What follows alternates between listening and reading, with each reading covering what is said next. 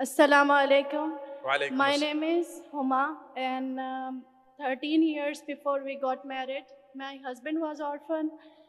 And once I got married, we have some family issues. And my husband said that let's not fight, let's go out from this house with good message. And he did not disobey his uh, elder brother. We just went out, we did not have anything, and we started struggling. In this period, I got more closer to Allah. I started covering myself. We did not lose hope. I got job, I got home, I got like step by step, the uh, more I struggle, more I got closer to Allah.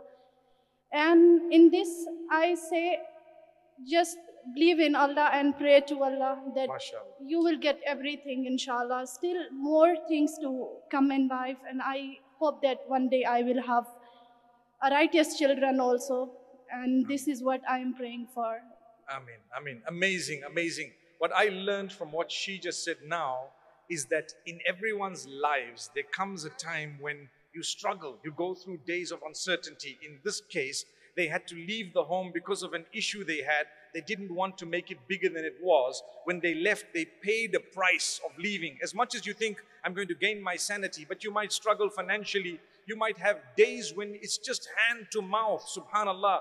But if you if you continue and you are steadfast and you keep trying and you are disciplined, like I said, Allah will open your doors. So Jazakumullah khair, that's a beautiful message in sync with what we said this evening.